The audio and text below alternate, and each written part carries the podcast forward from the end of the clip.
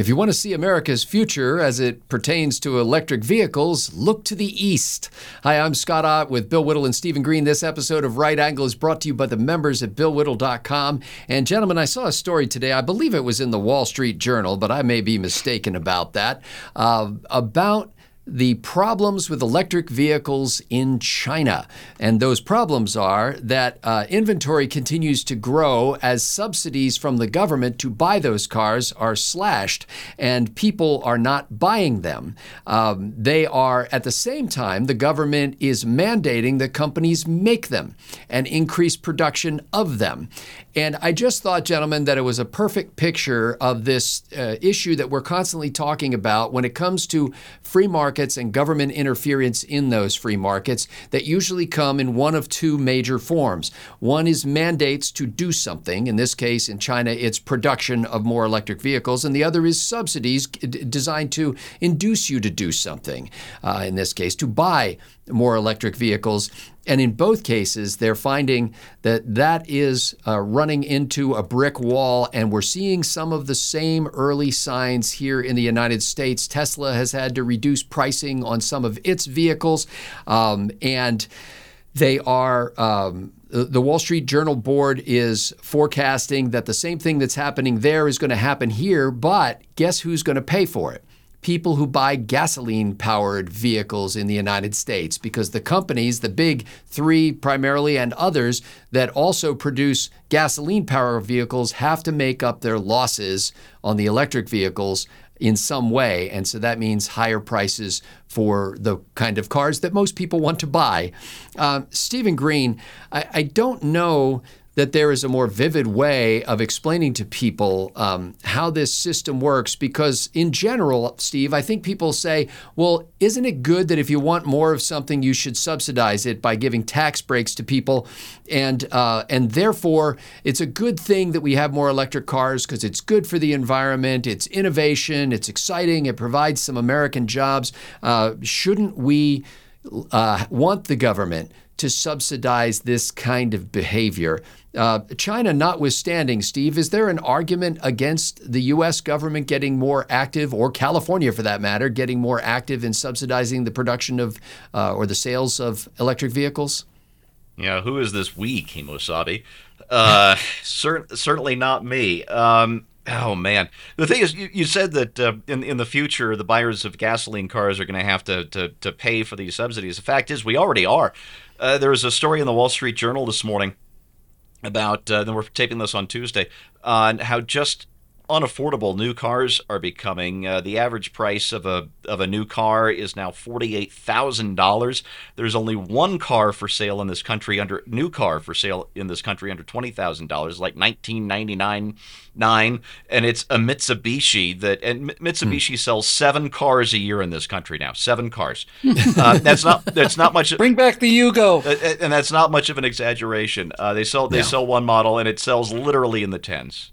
Um, in any case, um, the measure that stuck in my head of just how unaffordable traditional cars have become, uh, internal combustion engine cars have become, is before the pandemic, it costs, this is again from the Wall Street Journal story, it costs 33 weeks of wages to, or 33 months of wages to, or weeks. I can't. Oh shoot, I can't remember the figure now. I, I knew I should have done taken notes. Uh, it takes 33 uh, uh, paychecks, I believe, full yeah. paychecks to pay off the value of a new car pre pandemic. Now it's up to 42. So it's increased by almost a third in three years. This is far faster than the rest of the, the, the, rate of inflation. Some of that is due to supply chain issues on just getting enough computer chips to run everything. So you, don't, you need the, the low tech processors that come out of China, and it's, it's, it's just been a mess with their lockdowns and everything. Um, but we're already paying for these subsidies through these higher vehicle prices. And as a uh, commenter uh, reflected on this story uh, that I read this morning, um, it's also inflating the prices of used cars because people don't want to buy these electric vehicles in the numbers that Washington is requ- and California and other places are requiring that they be built and and sold in. And so used car values are staying very, very high because if you can't afford a new car and you don't want an electric vehicle, you've got to go to the used car market to get that gasoline or diesel engine that you want. Right. And so we're in this impossible situation where we have uh, regulated cars with these CAFE standards and whatnot to try and bring them up to, to amazing efficiency levels so you can't afford it. Meanwhile, we're trying to bring down the price of electric vehicles to a point where they're affordable. We can't even do that. If we would just let the damn market work and people take their preferences, we would get to a place where more electric vehicles are being sold at an affordable rate because that's what free markets do, absent absent market warping subsidies, and people would still be able to afford the traditional cars that they actually want. And at this point, we've just got the worst of both worlds. And if there's a quicker way to sum up government intervention in the economy, I don't know what it is. Bill, do you think it's a little bit crazy on my part to be making this analogy between communist China and the way we do things here in the United States? After all, we don't we don't oh, have no. nearly the kind of uh, command and control government that they have. Uh, yes, they're doing but similar things uh, with with government subsidies. Uh, we we can't really mandate production, uh, but there are uh, mandates that basically say by such and such year you must have X percentage of your cars uh, being renewable resource kind of vehicles. I forget what the term they use for that under those standards. Um, is it just not a fair comparison on my part to to hammer the United States on issues uh, around subsidies and mandates? No, it's 100% fair. That, that's what totalitarian states do in order to um, engineer societies in the direction that they want them to go. And I think electric cars are, are just a great example of this. The, um, the uh, cattle prod behind this is we must save the planet, the dying planet. Uh, and so, um, with that with that behind every single element of every single product ever made, uh, green or green, green, green, green. The planet's going to die if you don't buy this electric car. We're, we're, we're all going to. I, I, can't remember whether we're going to burn first or drown, but it's one of those two.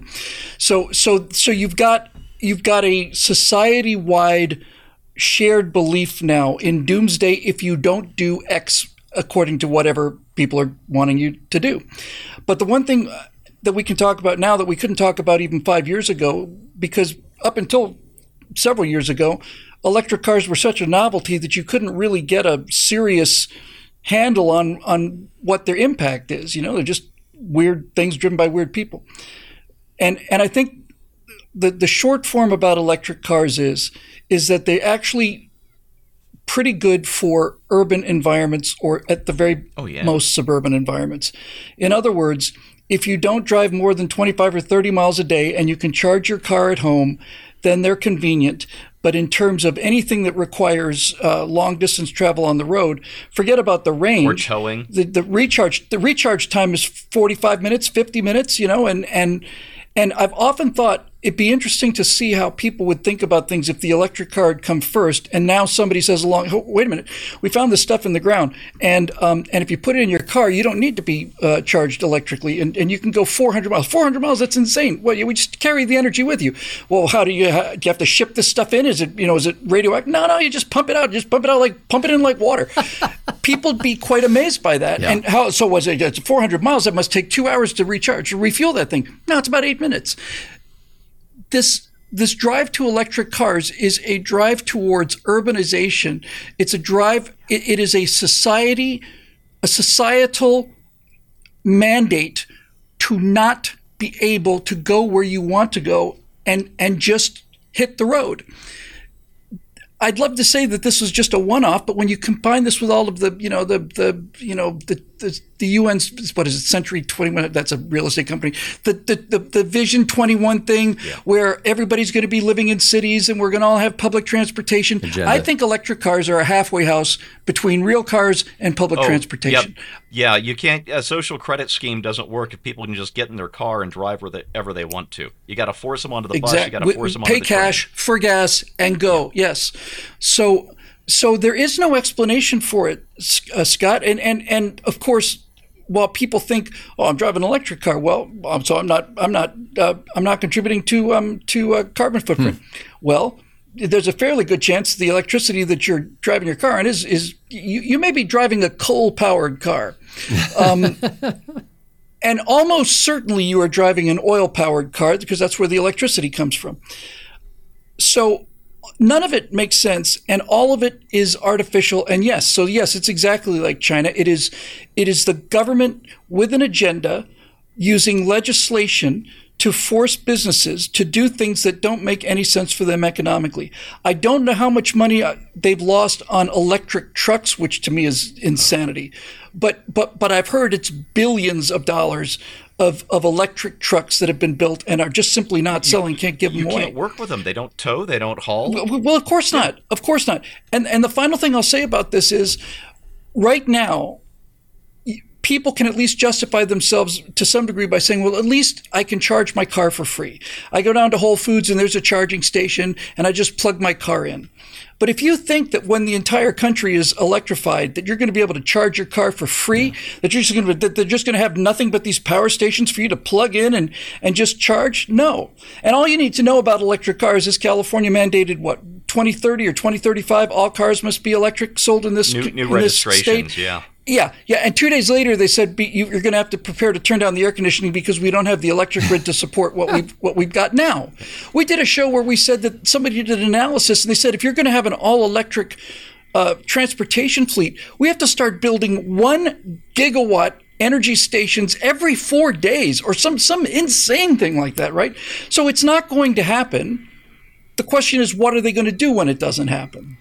Yeah, the uh, the company in Texas that is responsible for energy um, has repeatedly in the last several uh, weeks asked Texans to dial back their use of electricity because of the uh, temperature being above 100 degrees for a long time, and and we definitely need to conserve energy. And and we got a lot of Teslas here. I'll tell you that. Um, so uh, let me just see, tell you how I see this. Uh, first of all, in the in the Wall Street Journal story, they said some 400 Chinese electric vehicle companies have gone under in recent times because of this this dichotomy of the demand not keeping up with the mandates and the and you know and the people, despite the subsidies, people are not buying them. So anyway, there, there are a lot of companies going going under, and I have no problem with companies in a, in a truly free market uh, you know, failing to compete effectively and going under as a result of that. But when they're essentially induced to go into a business that they otherwise wouldn't do if they had to take the risk on their own or share the risk with voluntary investors, uh, right. the, the government is essentially tricking them into doing something that the government thinks that people should want. But people don't want anything other than what people want.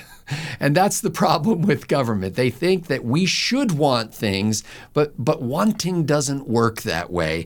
Um, you know, there's uh, I had a neighbor when I lived in Pennsylvania who had uh, this cute little car, and on the side of it it said uh, zero emissions. And I told my wife that I always wanted to sneak over there at night with a magic marker and scribble on there emissions from the smokestack, not the tailpipe. Yeah, exactly. That's, that's what zero emissions means. In any case, let me just say, I want a Tesla. I think some of these new electric vehicles, the Rivian pickup truck, are very cool. I want one of those too. I just watched a video by my favorite uh, tech reviewer, Marques Brownlee at MKBHD on YouTube, and he's reviewing this $2.4 million rocket ship electric car that in one day broke like 24 standing records for speed Jeez. and acceleration and braking and all this kind of stuff. Torque is amazing. It can go. They have to limit it, or else they'll break your neck. And it can go. It can go from zero to 250 miles an hour and back to zero in less than 30 seconds. It goes from zero to 60 in less than two seconds. I think it was like 1.74 seconds. I mean, basically, the mm. speed of this vehicle is restrained only by the capacity of your vertebra to not snap. Yeah, they. they like, yep. So, so all of that to say, I think electric cars are some of the coolest things that are happening right now in technology, and I would love to have one but not because I want some sort of government subsidy or not because I think that somehow mystically this is going to save the planet in, in a way that nothing else can. Uh, I don't believe any of that. You know, when I hear when I read the story in the Wall Street Journal uh, about this problem with mandates and subsidies and the people not responding appropriately and companies going under and stuff like this, for some reason it reminded me of tomatoes. And uh, tomatoes are really peculiar. If you've ever planted tomatoes, you will see this. Um, if you just leave the tomato plant to its own, it will produce an adequate supply of tomatoes uh, for you um, for a while, and you know, and it's so it's it's very useful. But people aren't satisfied with an adequate supply of tomatoes, and so they build this cage around the tomato vines to support uh, the tomatoes, and so and you kind of tie the plant to it loosely, and and then it grows bigger than it normally would if it were just kind of laying on the ground and, and burdened by the weight of the tomatoes, and then this thing becomes like an unbelievable tomato machine that just cranks out more tomatoes than you know what to do with, and you got to go to work with a basket of tomatoes every two days and give them tomatoes. away to your colleagues because you you don't know what to do with all the tomatoes. But the problem is if you took the cage off of the tomato vine, it would just collapse to the ground and some of the tomatoes would rot because they would be laying on the ground and it just, you know, it wouldn't work as well. And I think when government tries to jump in and help, even if it's from the best motivations, it's essentially like building that cage around the tomato vine. But the problem is the cage won't always be there. It can't always be there. It's not always going to be effective. And at some point, the government's going to say, like the government of China is, well, we don't really, we can't really support all this anymore. We've got other problems to deal with. And and then the plant just kind of collapses and the tomatoes rot on the ground. Um, I don't know if there's a way to persuade people who it they, they make an equivalency between uh, like if, if I say I don't think the government should subsidize electric cars or mandate the manufacture of electric cars, they think I'm against innovation, against electric cars, against the environment, against all this kind of stuff. It's like, no, no, no. I think that we are going to develop some really great smoking hot electric vehicles, and I would like to own one of those at some point. Um, but if you get the government involved in it, you are distorting the actual motivations of individuals and you're setting up a false expectation that's bound to collapse when the government is no longer able to do what it said it would do or changes what it wants to do because some new hot thing came along because suddenly somebody figured out a way to you know to suck energy out of hydrogen and so that's the new thing and forget about the electric vehicles now we're going to do hydrogen vehicles. So just let people decide you know, it's not let the markets decide. It, it, the markets, I hate to quote Mitt Romney in this, but markets are people. you know, markets are individuals. They're not some mass amalgam. And if you let individuals decide whether they want to start a company to make electric vehicles or whether they want to buy an electric car, uh, then that will help keep prices under control. That will keep companies from racing ahead too rapidly beyond their resources and then suddenly collapsing when demand collapses. Um, it, it's just one of those things that I think we can't repeat too often because the more we go down this pathway of letting a few people at a remote capital decide what we want, the more we're going to wind up with things we don't want, and the, the less we'll be able to get things we really do. For Bill Whittle and Stephen Green, I'm Scott Ott. Thanks to the members at BillWhittle.com for making Right Angle possible.